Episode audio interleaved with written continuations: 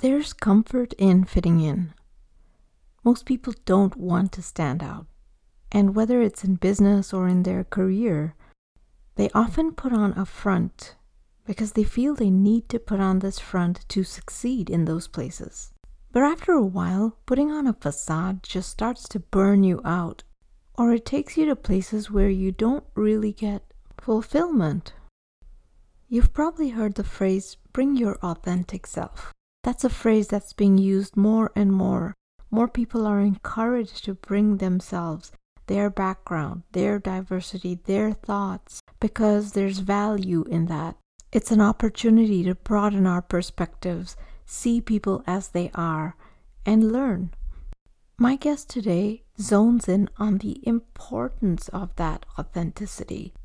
She's a business coach and she helps women tune into that because she knows the power in being herself. This is the story of August Crenshaw. My name is Aruna Krishnan, best-selling author of the Busy Mind series, a trilogy that helps leaders thrive. Welcome to Lead That Thing, a podcast that empowers women in their lives, businesses, and careers.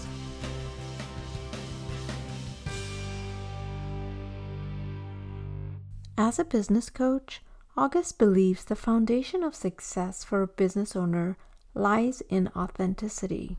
My favorite word is authenticity, and I spell it A W E, authenticity. And that's because I believe that we should all leave others in awe of who we are. And for me, empowering women to just show up just as their unique self is one of the most important things, period. You know, being that I work with women in business, you know, how many ways can we rephrase that I'm a sales coach or a health mentor? At the end of the day, the number one unique identifying factor is you and your unique voice and style. That's what matters. And so, helping women show up as who they are, that is one of the most empowering things I think that any of us could ever do. When we're starting out in our careers, a lot of times we get attached to our title. And we tend to lose a little bit of our identity because we tie it directly to our titles. It's almost easier because the title is so superficial and readily available. It takes more work to look deep down and define who you really are. Yes, perfect. I like the way you mentioned that they hide behind the titles because I've actually seen the women wait to show up until they can say, I am the best sales strategist. I am the ultimate something, something. And it's like, you know what? Get over the label and get over the title. At the end of the day, there's a process that you do. You're a health coach, you're a business coach, a sales coach, a, a healer, or whatever that is. But when you get past all of that, like what's the true essence? What do you bring to the table? What is your unique selling proposition? And it may be like for instance with an individual like myself okay yeah i can tell you that i'm a business strategist or you can call me a business coach and you can put in that i also specialize in sales or you can hear me say that I speak to the essence of pulling out the strengths in women, teaching them how to convey their gifts to other individuals so they want to buy from them, showing them how to represent their greatness online to attract ideal clients. See, when I start talking like that, that sounds more like, oh, that's what I'm trying to do, versus I'm a business and sales coach and I can teach you how to attract your ideal clients. So, yes, you can't hide behind the labels.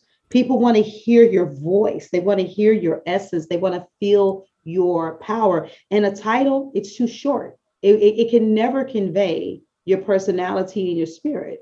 Tied into this is being able to connect to your why and using this information to better serve your clients. It isn't enough just to say, like, make your avatar what how old is she how many children does he or she have? What's their median income? No it's about getting into the heart essence of the person. So when i'm working with individuals i like to get them to be able to express what a person is emotionally feeling and also express how they emotionally feel about what they do and then see the connection between the two. And I literally just had a client who's a photographer in tears because she was like, Oh, I'm just a photographer. You know, I do headshots, I do quality headshots. Everybody needs a good headshot as a business owner, so on and so forth. But engaging in a situation, taking pictures of a, a granddaughter with her grandfather who was graduating from high school it hit her spirit that no, I'm not just taking pictures, I am creating memories. I am providing the representation to the future of the things that happened in the past. Once again, that language, it sounds completely different. And then when she connected the dots to her own personal story, that when her father passed, that she didn't have any pictures of him, that brought more weight to it. So some of the simplest things that we believe that we're doing if we really take the time to find the story and then allow that to resonate between us and the task, then that's when the light bulb goes off. I find that a lot of times that people don't connect to their why in their story because they, they believe it's too insignificant. But that was a very significant piece of her story. And it came to light and illuminated in serving a client. But of course, we talked about this first in conversation by doing the ideal client exercise.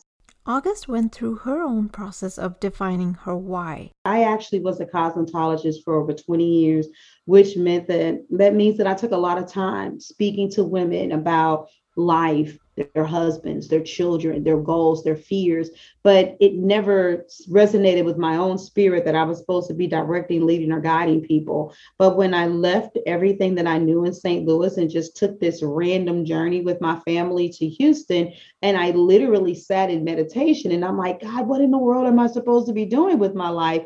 And then I got a revelation that I was supposed to be leading and teaching people. It was sitting in that quiet space that I began to go back and all the memories began to play in my mind. How even some of my clients used to say, You are my coach.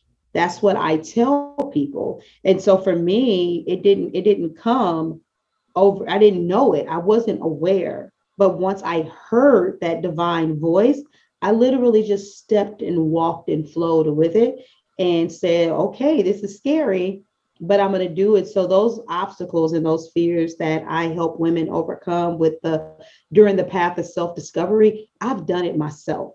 That's another reason why I'm able to more readily help them. So I, you know, not that everybody has to go through the exact same thing, but I do believe that it is a very resounding, you know, tool to be able to say that I've gone through what my clients are going through. It gives me more compassion and at the same time, oomph to, to hold them to it. You're going to do this because this is part of, you know, why you're here because I had to live through that myself. If you if you're not already expressing that you are in your purpose, that something happens and it's like I think I'm here for a, a better more grand reason? Is there something more significant I'm supposed to be doing with my life? And if you ask, you'll get an answer. And that's what happened with me. I was wrestling with that for a little while. I'm like, you know what? There's something missing, and I didn't know what it was. I didn't know if I was supposed to open up a shop or what I was supposed to do. But the way that it unfolded for me, it was like, no, no, no, no, no. You got much more to do with your life. Once you discover your purpose, you're automatically driven to do things. You feel this sense of empowerment. August talks about how she empowers her clients. So I empower people to execute and to be the greatest version of themselves without any limitations no parameters whatsoever, no judgment whatsoever. If you like listen to the two of us, if somebody were to look at pictures of the two of us, we are distinctly different, but we are both operating in our purpose. And so I find that sometimes we need to make sure that when we're using words like empowerment, that we're embracing the uniqueness of each individual. Without that, you're really not empowering. You're you're trying to mold, control, and constrict. That need to fit in rather than be ourselves is actually disempowering. The moment you can shed that fear of standing out, you get a sense of freedom. And this is something August herself experienced. Yeah, and you know, something else is that a lot of times people look at us and they be like, I could always tell August was different. And she was the one who always had a little twist, even when she would answer a basic question in class about a book. When the teacher said, What did this imagery mean? And so when you do come out, people already pretty much suspected it. You know what I'm saying? Sometimes you could totally throw people for a loop if you, but that's usually rooted in trauma. Like when you're like totally not yourself at all and there's extreme suppression, there's probably trauma somewhere there. But when you are trying to fit the mold and, you know, go along to get along, there are certain attributes that you have that just kind of stick out like a sore thumb and and people know and so the worst thing that will happen is that some people will be so taken aback because they're not free but the reason why some people actually are attracted to you is because even though they're not willing to do it yet, they love the refreshment of seeing freedom inside of you. And that is another form of empowerment. It may take a little bit of time for it to matriculate down to them and fully mature. Oh, but it's coming. And that's why we have to keep doing what we're doing to help free other women. When we're free and we're comfortable with ourselves, we emit a certain energy, we do certain things and people feed off of that energy and people are inspired. And it starts to make them feel more comfortable in being themselves. We close out with August's secret to empowerment. If you find that, you know, you just like cussing, cuss. If you are Jesus freak, say hallelujah every five minutes. If you are obsessed with meditation, if you're quirky and goofy, which I am to the utmost, like be those things. I, I am not just one thing. I'm a human being and I have the right to have and feel expressions. I believe as women, we have too many pressures you know, be a lady, be polite, don't lose your cool, act like a perfect mom, don't be angry. Don't hey, hey, hey, hey, hey. I am full of emotions. I will not be ruled by my emotions, but you know what? I don't know what you're going to get depending. I am that friend. If you say, How are you doing? I'm going to be like, You know what? Today really is not a good day. It, it feels like crap. Another day, I'm going to be like, Oh, it's the bomb. I'm loving it because I'm real. So if you're going to be unapologetically authentic, be that because that's the only way you're going to know that people truly love you. Folks should not have to stomach you because you're wishy washy. They should adore you because they be like, I know what I'm going to get when I get August Crenshaw. So be authentic. The less pressure you put on yourself to be something else, the more energy you have to give and to execute on your purpose and do things of value. And as August puts it, your authenticity creates awe in the world. I hope you enjoyed today's episode. If you'd like to reach August, you can reach her at August Crenshaw at augustcrenshaw.com. Stay tuned to Lead That Thing by subscribing on any of the podcast platforms. And join me next week when I talk to another guest who is empowering women. Until then, lead that thing.